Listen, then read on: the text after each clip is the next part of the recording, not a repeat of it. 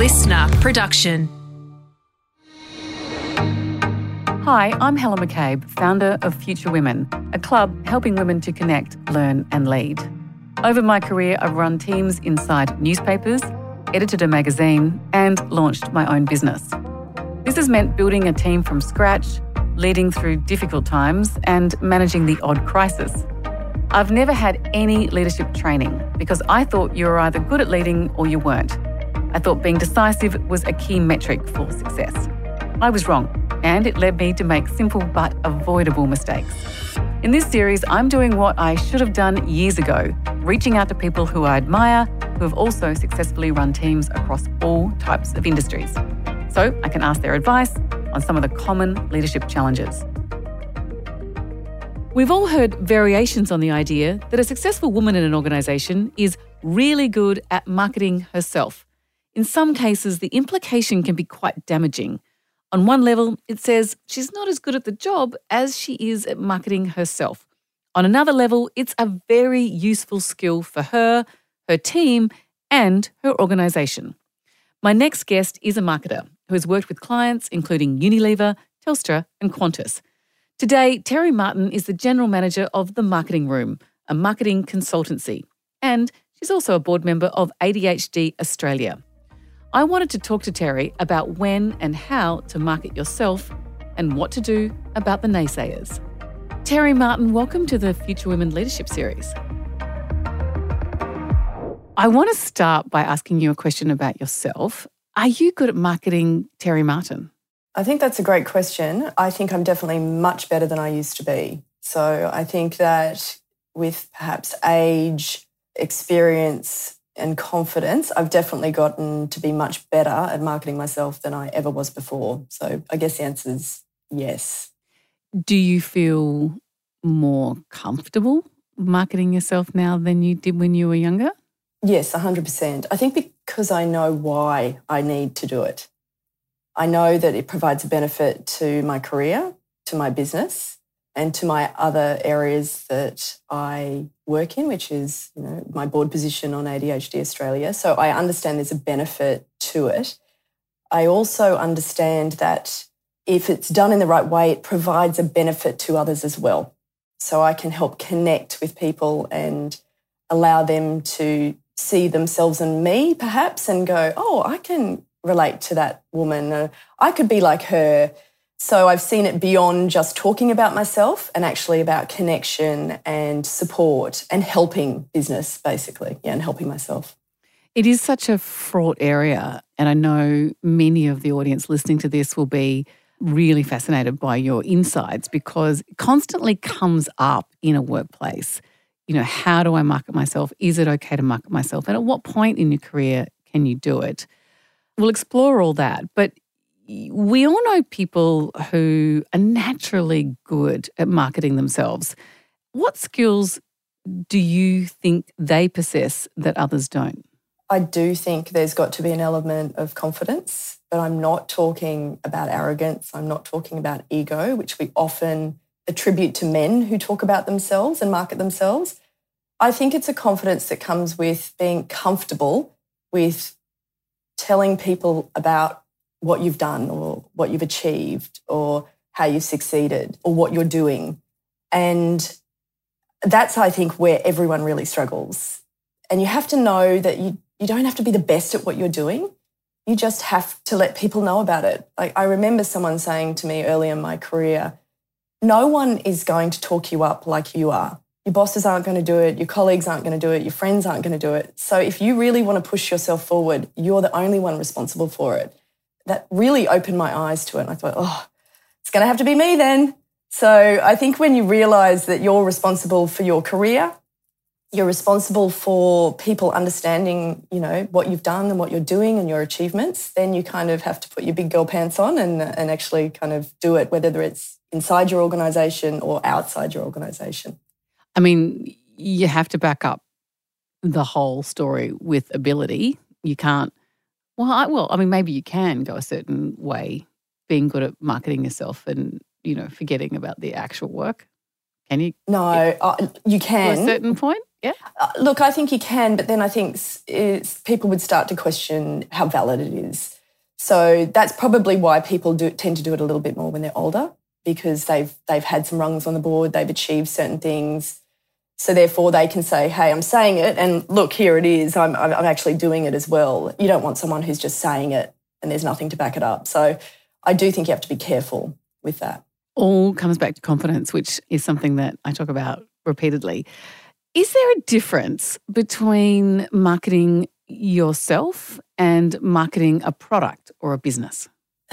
Yes and no. To properly market a product and a service, ultimately you try and solve a problem for your audience. Equally so, when you're marketing yourself, you're trying to make a connection with your audience and hopefully they can see something in you. I think people are more open to hearing about yourself and your stories and connecting with you versus just pushing a product and service all the time. So, an example of that is in, in my business, we're a consultancy and we work with a lot of parents because we offer part time roles where they can do marketing in businesses on a part time basis.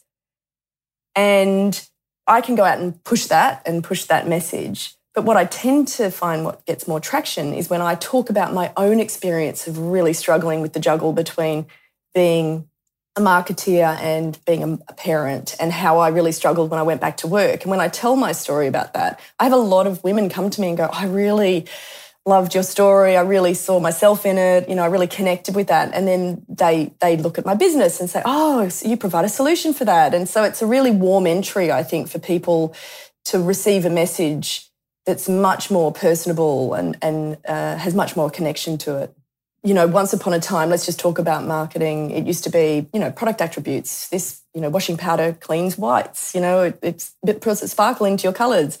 And then they recognise that actually you need to make a connection so that brands stood out. So it's about, you know, how do you get that connection with people? And I think when you're marketing yourself, it's about how do I tell a story about myself and the things I've been through and the things I've overcome so that people can say, oh, if she can do it, I can too. Or, wow, she's just like me. I can see some sort of connection and, and why it is that I would want to be like her or to do the things that she's done. So it comes back to that human desire to connect, to understand, to see ourselves in others so that we don't feel so alone. Oh boy, oh boy, I'm going deep.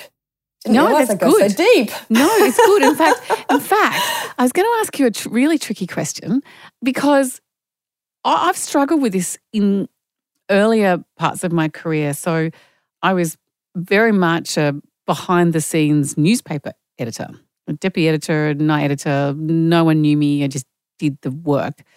And I became editor in chief of a very big magazine, which is Women's Weekly, and then did a lot of interviews. And a lot of people asked me my life story in that time. This is, you know, 20 years ago, something like that. Probably not that long ago. I always, I always over over egg my age. um, don't know why I do that. But I really found it confronting to tell my story. Like, I didn't even know what my story was. And then this sort of narrative rolls out. And I was listening to a podcast on the weekend where a well known mindset coach was saying, You've got to decide who you are. What is your story? And I, I thought that was quite an interesting point. So, for anyone who's listening to this podcast, marketing yourself is got to start to some extent with who are you? Yeah. And Terry, if I ask you that question, who who are you? You're a single mum, right? Yeah, yeah. I'm a solo mum. Um, I'm a person who runs a business. I think that's a really, really hard question because I feel that you can also sometimes compartmentalize all the different things depending on who you're speaking to. So I could talk about my upbringing.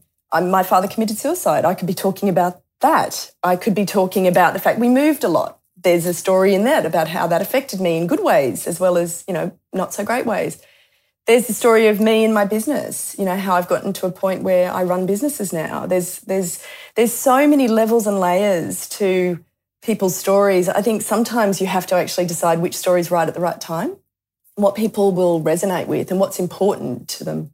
Yeah. And there's a young woman who was New South Wales Woman of the Year and she runs an incredible charity, Annabelle Chauncy. And she tells the most amazing personal story about being a school kid going to Africa and deciding she's going to run her own charity and launch schools in Africa. it just absolutely captures everything she's trying to achieve, and people just write her, you know, huge checks at the end of the story. And that's she's the, she's the entire marketer of that particular not for profit. So she's particularly powerful at it. So working on that narrative, how do you do that, do you think? And does that take time? Or can you just sit down and spend a weekend and figure it out? Oh, look, I think it would take time because I think I think it takes time telling your story and see what resonates with people as well. Because one story to me might be like yawn fest for somebody else, you know. And so I think you've got to kind of go, why am I telling this story? See, that's the other thing too, right? How many people, in brackets men, will tell their stories and think it's so much incredible interest to everyone, and everyone's like, oh, I'm not interested in this. So I think you've got to work out what your story is, why you're telling it, and how it's going to help people. See, that's the thing. So the woman you were talking about, she's doing it because it actually helps her NFP. I tell different stories depending on what I'm trying to achieve. So, for example, if I'm trying to achieve, you know, find people to work with me in my business, I can obviously talk to the story around the juggle. The juggle is real of parenting and running a business and succeeding in your career, even though you're a solo parent. You know, if I talk later about ADHD Australia, there's a reason why I'm connected to that. But, uh, you know, that conversation happens there. So I do think it just takes time. When you're telling people stories, it's more about the audience than it actually is about you. So you've got to know what they want and what they want to get out of it and what you're giving them. Sure, you can write something down, but Perhaps it's even just checking in with people. Hey, what does this sound like? You know, what does this feel? Are you getting something from this? Does this make you connect with me? I just don't think it happens overnight. Maybe some people who are really good at it, good storytellers naturally can, but I, I, I think a lot of people take practice.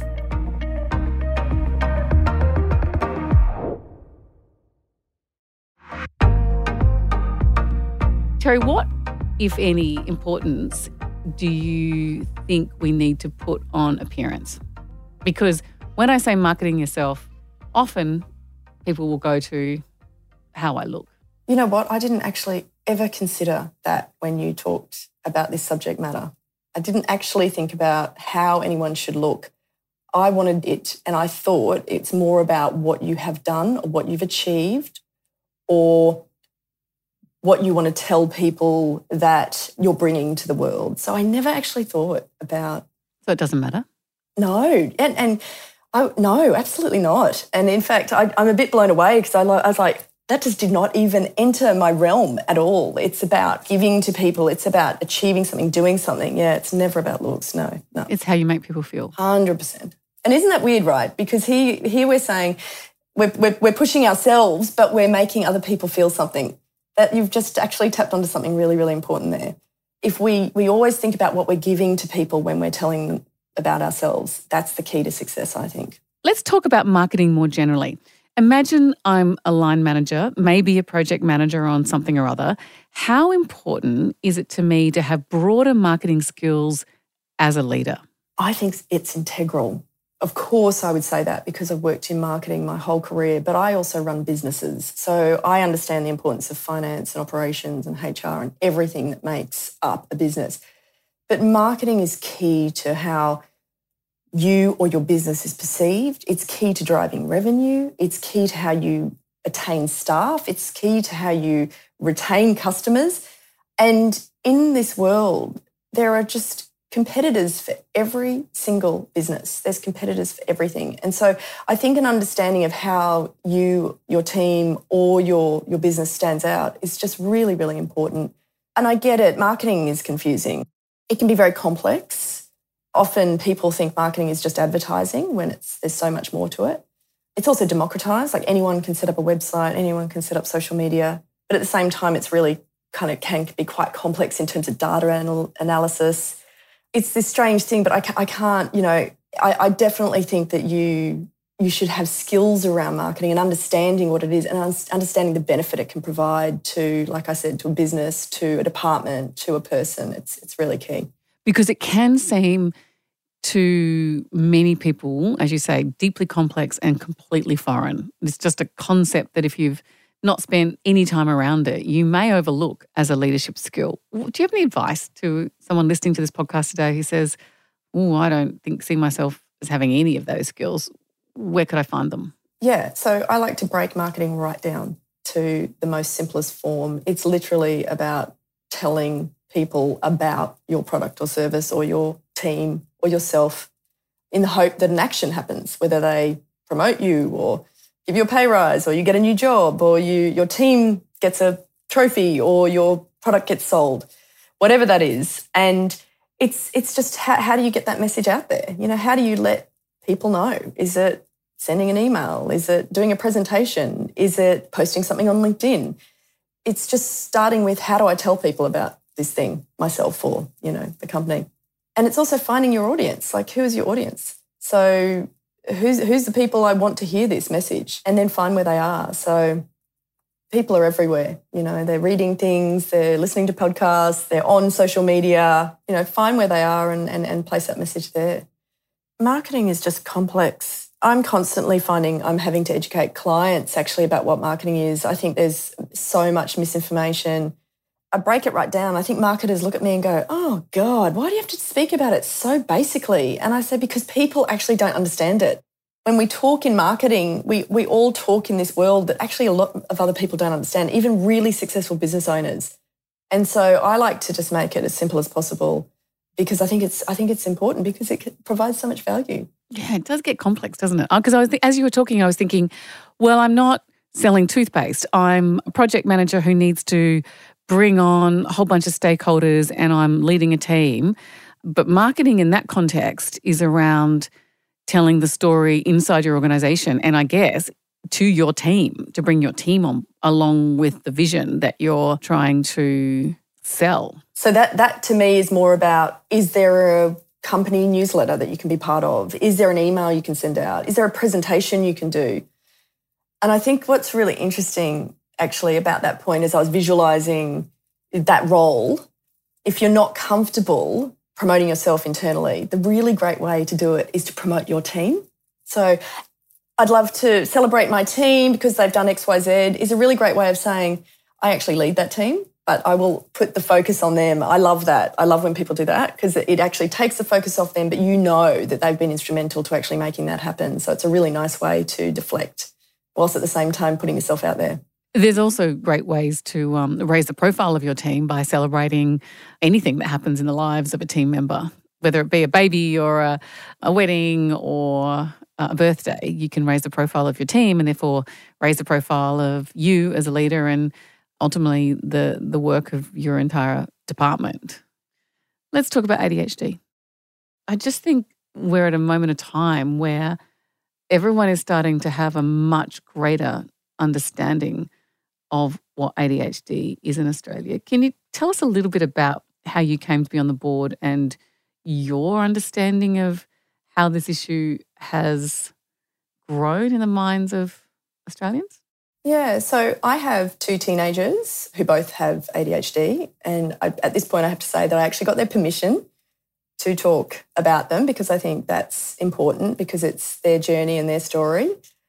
And, you know, it's challenging to work with your children to help them be diagnosed and then to understand how they can help themselves manage, I guess, the symptoms of ADHD and their lives because it is far more complex than I think people realize. I met someone in my professional life who was already on the board and she had lived experience. Her son had ADHD and she invited me to come and volunteer and then I was asked to become on the board so that's that's how I got there is, is that kind of lived experience. And then I felt a really great desire to make the world a better place for those with ADHD so that, you know, my children could live in a world that's a better place. Can you tell me what it's like to live with ADHD? And I imagine it's not the same for both of your children. It's quite a spectrum or variety in this case. Is that correct? Yeah, there, there, really is. So there are three types of ADHD there's inattentive, there's hyperactive, and then there's combined. So both inattentive and hyperactive. And my, my children are both inattentive, yet present in vastly different ways. So on paper, they have the same diagnosis, but living with it, they, they, they show just very, very different signs. So with ADHD, it affects your executive functioning. So, your executive functioning is around memory, it's about um, being organized, planning, all the things we take for granted in a day, like knowing that it takes an hour to get somewhere and that I need to get organized half an hour before and, and do that, or I can't, rem- you know, remembering that you've got this to do. And if you can imagine those being challenged with that means every single day can be a challenge. It can also be affected by how you take in information. So, one of my children really struggles with taking information in when they hear it, can't recall it, can't retain it, which made school very difficult. And then the other thing too is it's linked to a lack of dopamine, which means some of those with ADHD will seek out dopamine in other ways. So they have a higher chance of addiction, mental illness, you know, anything to try and kind of fill that void, I guess. It also can run concurrently with uh, anxiety, depression, lots of things like OCD, uh, eating disorders. So you're talking about a great deal of complexity. It's not just, see, traditionally, I think everyone thought it was the little boy in the classroom jumping around, causing havoc.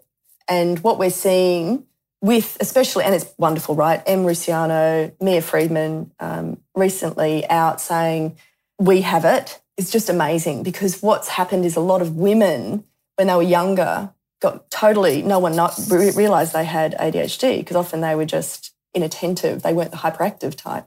And what we're seeing now is a lot more adults, especially women, are recognizing the symptoms and saying, actually, that's me. That's my whole life. For my whole life, I felt not quite normal, not quite right. I didn't quite fit into the school system. I didn't quite fit in here. And we're seeing this, you know, kind of wave of people being diagnosed now as adults too. And it's fascinating and it's complex and it's interesting. And the thing with ADHD is there's also huge benefits. You have hyper focus.